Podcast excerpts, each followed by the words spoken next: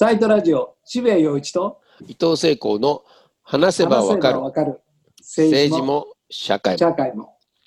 えー今回のゲストはですね、はいもう毎回毎回ほぼレギュラーのように出てきていただいている、でも毎回毎回すごく面白いトピックでお話しいただいている世田谷区長の保坂さんです。保坂信人さんです。ね。今日は何今回はですね、あの世田谷モデルって言われているんですけども、同性カップルのパートナーシップ制度っていうのを作られて、この世田谷モデルはすごく、えー日本全国に今広がっていて。あのー面白いなと思って。で、同性カップルっていうと、の同性婚を認めるっていうのは渋谷区っていうイメージが、うんそういうイメージありますね東京都の中であってで、それに続いて世田谷モデルが出てきたっていう感じなんで、どこが違うのか、そしてなぜ世田谷モデルがこれだけ広がったのかみたいなことをですね、お話を伺えればと、えー思っております。はい。じゃあお呼びしたいと思います。青坂さん、よろしくお願いします。はい、よろしくお願いします。あの同性カップルのパートナーシップ制度、同性結婚を、えーどう考えるのかっていうのが、まあ、一種世田谷区モデルみたいなのができて、それがいろいろな形で全国に広がっている、この状況をお話しいただければと思うんですが、はい、渋谷区の同性結婚というと、まあ、渋谷区すごく先にやったなという話になって、でそこと世田谷区のモデルというのは違うんですよね。そうですね。あの、まあ、あの、大きく言えば、あの、両方とも、あの、同性婚を証明するのではなくて、同性カップルであるということを、まあ、証明する、まあ、制度になってますけども、渋谷区の場合はですね、あの、公証人役場というところで、えー証書を取るという手続きがあるので、まあ若干そこであの経済的な負担、えーなどが生まれてきます。で、世田谷区の場合は、まあ、ちょっと違うやり方でやってまして、うん。えーこれはあの、同性カップル宣誓書受領方式というですね、なんだそれはというう、ん。えー形式なんですね。で、はいあの、ちょっと結論から申し上げますと、まあ、現在ですね、これ2015年の秋11月から渋谷区と世田谷区を同じ日に始めました。あで今どこまで広がったかというと、55自治体、例えば7月1日から川崎市150万人が加わったんで、うん。はい。えーっと、このですね、55自治体、この中にはあの札幌、福岡、大阪、横浜などの政令市も、まあ、入ってですね、あるいは大阪府とか茨城県という、まあ、都道府県の2つも入っているんです。へーすごいですね。でこれをですね、総人口でカウントしますと、えー日本全体のお人口のうち28%に及ぶのかな。すごいですねここまでになっています。知らなかった。そんなに、なんですか？そうですね。大きな流はいれですね。え大きな流れになりますね。はい。で、あのーまあ、国全体のですね、3割近い、えー人住民が、こういう制度の下で暮らしてるけども、3分の2の人たちはその制度外にいるわけで、多分こういう展開っていうのは日本の歴史の中でほとんどなかったことだと思います。はあなるほど。うんで、ちょっと制度について、あの、最初に、えー説明させていただきたいんですが、実は、あの、2015年の4月っていうのは、まあ、私の2期目の選挙、そして、えー渋谷区の区長になる長谷部さんという方の、おまあ、最初の選挙が控えていたんですね。まあ、その直前に渋谷区でその条例化をして公正証書で、えーその同性カップル証明って話がまあ浮上します。で、実はあの世田谷区には上川彩さんというですね、うんえーまあ、あのセクシャルマイノリティの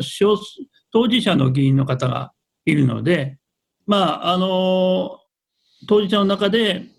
何らかの形であの、まあ、区長の名前でですね、えーこの2人の関係を証明する書類が作れないだろうかっていう投げかけはあの受けていました。で、まあ、渋谷で条例の準備をしていたのは知らなかったんですが、まあ、条例できると。で、これはあの選挙前だったんで、えーまあ、いろいろ準備してですね、あの選挙の後で、まあ、この、えーにわかに選挙前にあのにわか作りっていうのは嫌だったんで、まあ、選挙の後でですね、あの制度設計に入ったわけなんですね。うんはいで実はその、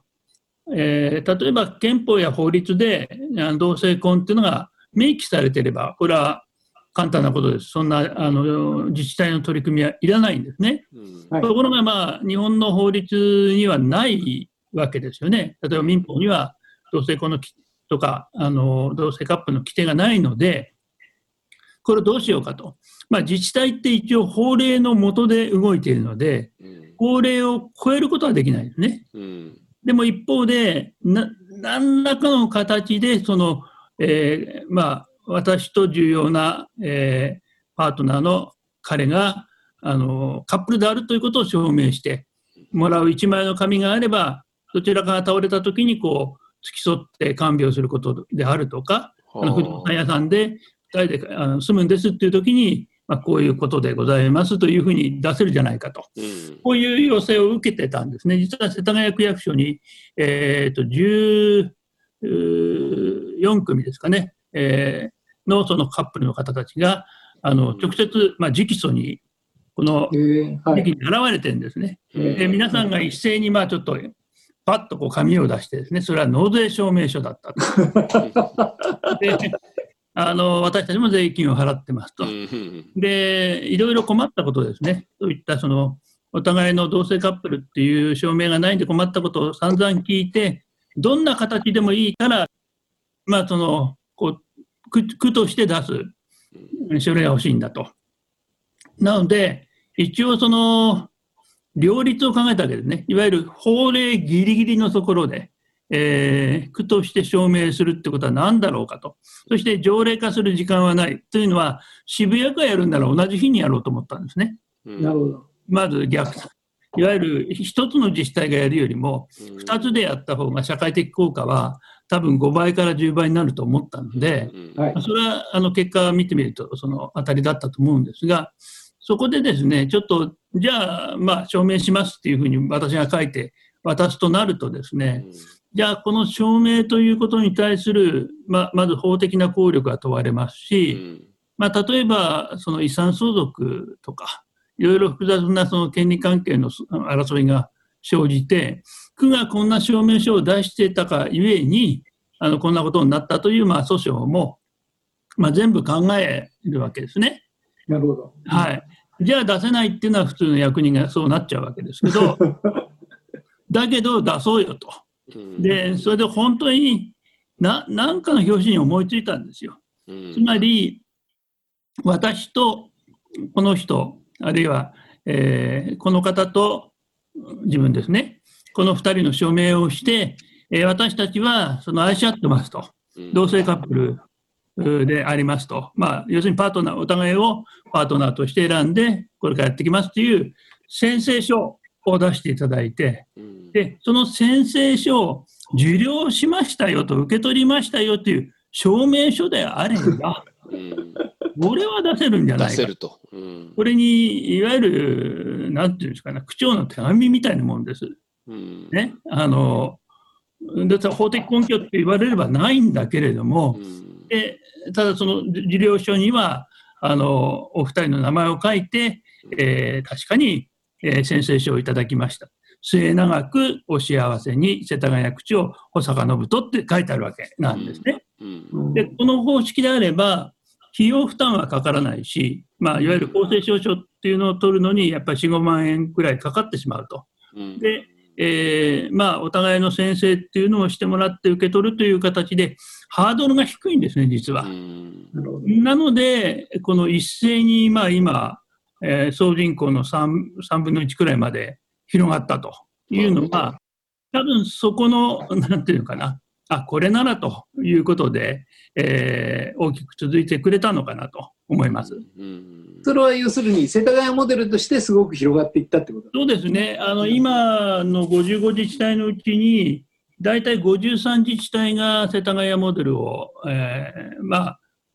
採用していて、うん。であとは渋谷区の方式に習うところが、まあ、あの一自治体あるんで、えーうんまたちょっと混合型みたいなのはあるんですけども、うんまあ、宣誓書を受受領するという、まあ、言ってみればなんか変な話ですけれどもね、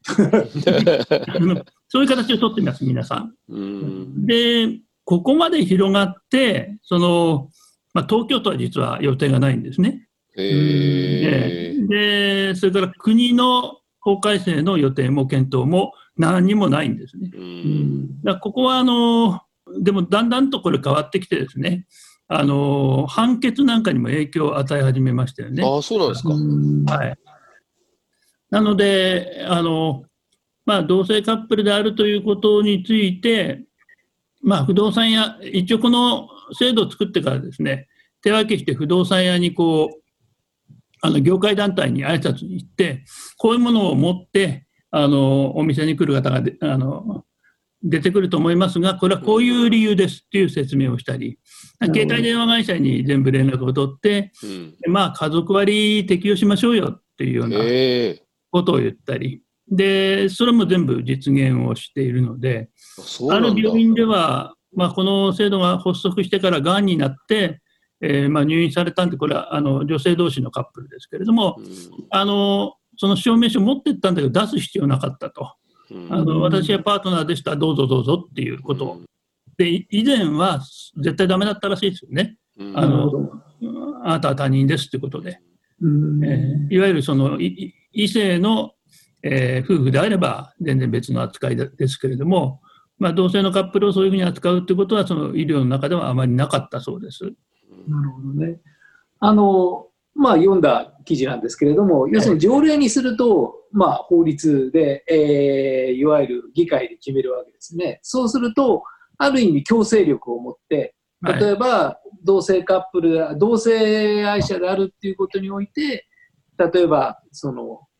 雇用を拒否されるとか、なんか、その、不当な差別を受けると、えー罰することができると、この条例において。はいえーところが、世田谷モデルだと、それはできないというか、えーもうちょっと緩いものであるという。でも今お話伺ってると、その罰則があるから、効果を持つというよりも、むしろ考え方そのものをしっかり変えて、その同性のカップルであるっていうことの社会的なその認知というのを広めていくという、まあ、ある意味緩いけれども、その構造から変えていこうっていう試みでもあるんだなという今、お話を伺って感じましたね。うんまあ、伊藤さん、あの5年前、この世田谷渋谷でスタートして、それからあんまり急激には広がらなかったんですね。うん。でこう急拡大したのが、まあ、一昨年あたりからですかね。へえ。へーえーどんどんどんどんこう、今でももう準備中のところもあります。うんだからこれは明らかに、まあ、そういうその自治体がそういうことを取り組むことによって、やっぱり社会の、あのまあ、例えばその排除したり、えー差別しようという眼差しは、まあ、まだ残ってるにしても、しかし、やっぱり変化は大きいというふうに思います。いかがでしょうかね、伊藤さん。いやいや、素晴らしいと思います。要するに、現実の方を変えていっちゃおうっていうことですもんね。うなんです。まあ、それを見た法律がそれに合わせてくれるようになれば、法律はもう1回か2回あのうまく通れば、そのまま拡大していっちゃうものなので、だから、あのじ実際こうな、実際こうじゃないかって、実際事実はこうじゃないかって言ってることをどういうふうに認めさせるかっていうことの知恵だったってことですよね。そうですね。うんで渋谷さんあの、渋谷と一緒にやるためにはで、はい。まあ、あの世田谷区は条例間に合わなかったんですが、なるほど、なるほど。条例を作ってないことで一つ問題があったのは、うんはい世田谷区自身の例えば区営住宅を申し込むのに、はい区営住宅のその、えー条例上、その同性カップルは、どう見てもこれ申し込めないよねとか、うんそういう問題があったなんるですね。ほど、なるほはいど。。で、これは一応、その男女共同参画のその、まあ、審議会でずっと議論してもらって、その中にあの LGBT 部会っていうのを作って、うんで、まあ、一定のその提言みたいなのをしてもらうんですが、うん。あの区議会で、実はそのこれ、まあ区長がまあ一応先行して、えーまあ、区長の裁量行為、条例によらないで、あのサインして出すよっていう、まあ、あの事務処理ですね、うという形で始めちゃったんですが、んうんなんで条例にしないんだっていう質問があったんですね。うんえーはいはい。で、これはいいご発言と。ちょうどよかったと。あーやっぱこれじゃあ条例した方がいいですねっていうことで、それを受ける形で、実はその条例にしたんです。それが LGBT 差別と、あと、えー在住外国人差別をうん。あの禁止する条例で、あでしかも、なんかこれ、不当なことをそのされたよと、区の関与のもとにされたよっていう時には、苦情申し立てができるという仕組みにしました。うん。だからまあ、最終的には世田谷区も、あの追っかけて条例ができたっていう形うに、ん。まあ、なったわけなんですね。まあ、。まさにその現実がそのなんか法律をしたっていう実にまあ保坂さんらしい巧妙なやり方で だから、ここから言いたいのは、ぜひですね、やっぱり、あの今もあの、まあ、新型コロナのその非常に先が見えない状況の中ではありますけれども、あのやっぱり社会を変えたい、あの少しでも、まあえー良くしたいということについて、やっぱりどうしてもこう全否定から入りがちなんですけれども、なるほど、まあ僕も野党の立場でしたから、うん。その気持ちはわかるんですけども、あるいは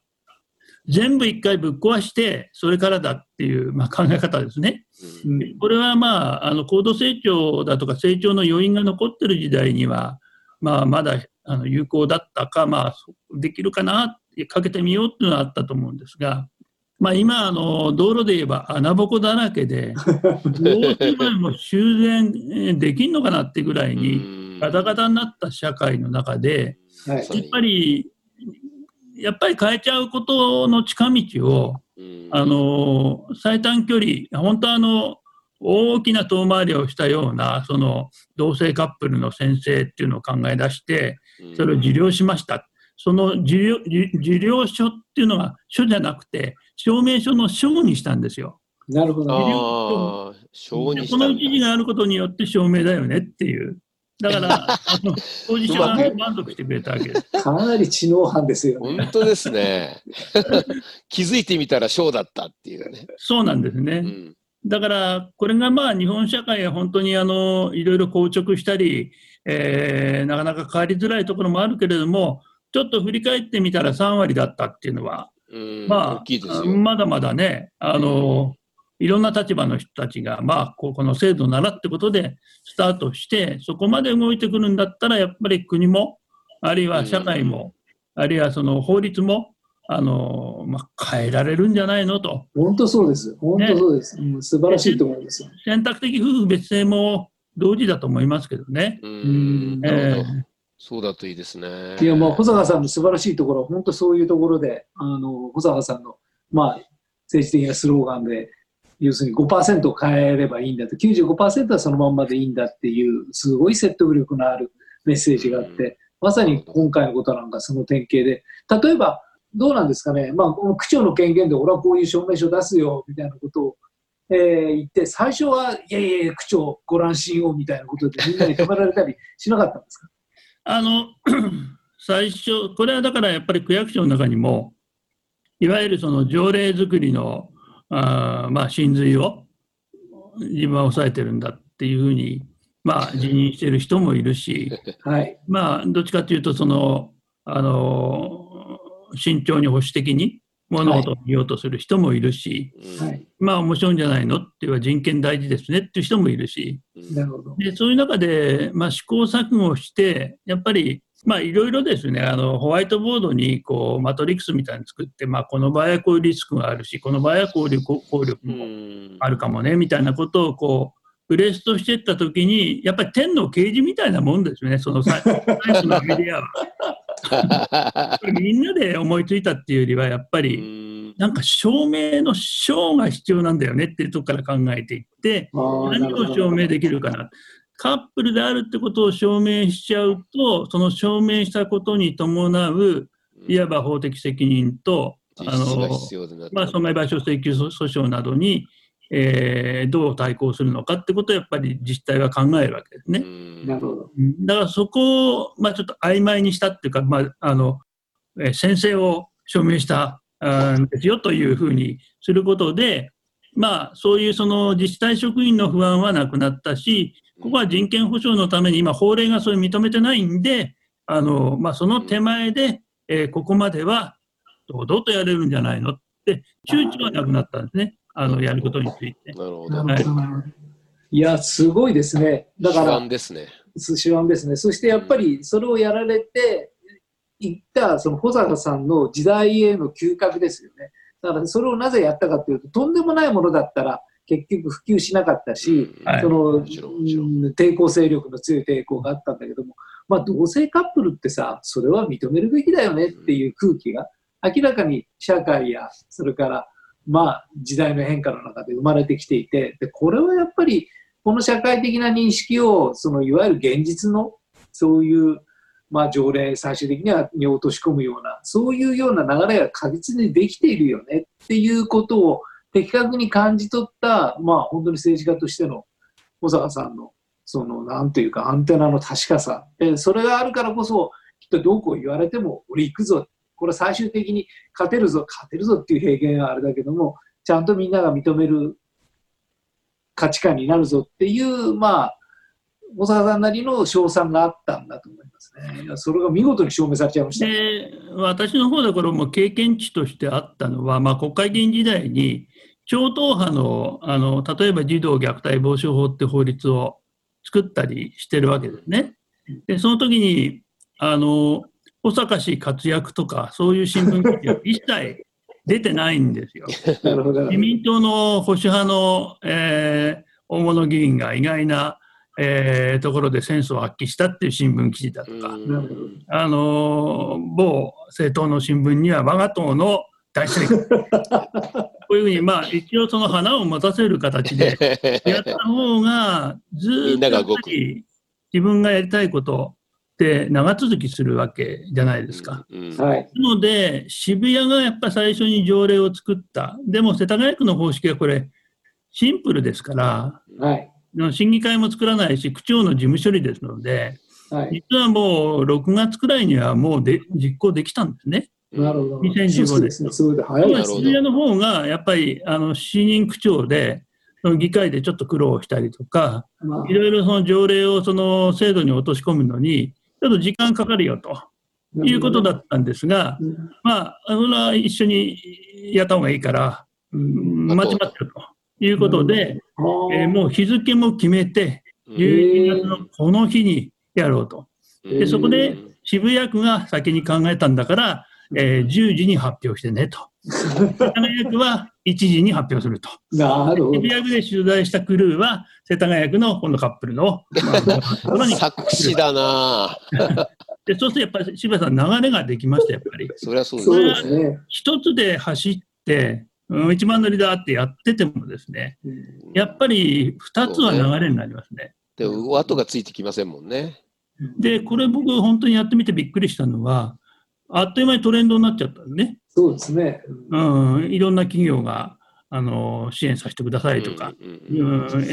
LGBT フレンドリーな、あの、社風で打ち出しますとかね。そ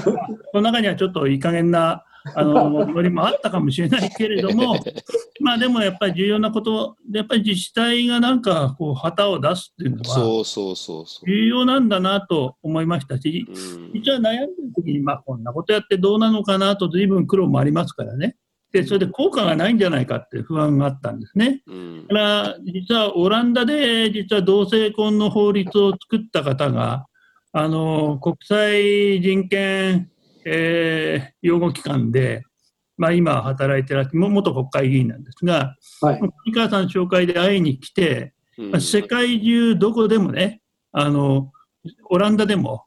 最初は自治体からしか始まってないって言うんですね、こういうこの人なるほどへーそういうもんなんだ。うん。だから、ほんの少しの変化でもいいから、うん自治体が始めて、それが連鎖して、やがて、まあ、10年経って国が変わる。まあ、こうういう励ましを受けたんで、なるほど。なるあそれも心強かったですね。ほどね。確かにそうなんでしょうへね。ーだから日本の社会は、あのなんかなかなかあの政治のニュースを見ると、あのなかなか落ち込むこととか、大丈夫かうんなっざりすることはね。思うことは多いけれども、まあ、あのいい動きも広がるうん側面もちゃんと持っているので、うんあながち捨てたものではないと そこを信じてやっていきたいですね。いや、もう保坂さんの役割大きいですからね、もう頑張っていただかないと。はいあの、みんなここに出てくるゲストの方も、あ、保坂さん、保坂さんのポッドサイトですよ、ポッドキャストですよ、ね。いや、それ違うから、みたいな。伊藤さんと俺のだから。そうなんですよね。はい。あの、今日もすごくいいお話ありがとうございました。勇気の出る。また、またよろしくお願いします。ありがとうございます。ありがとうございます。どうも。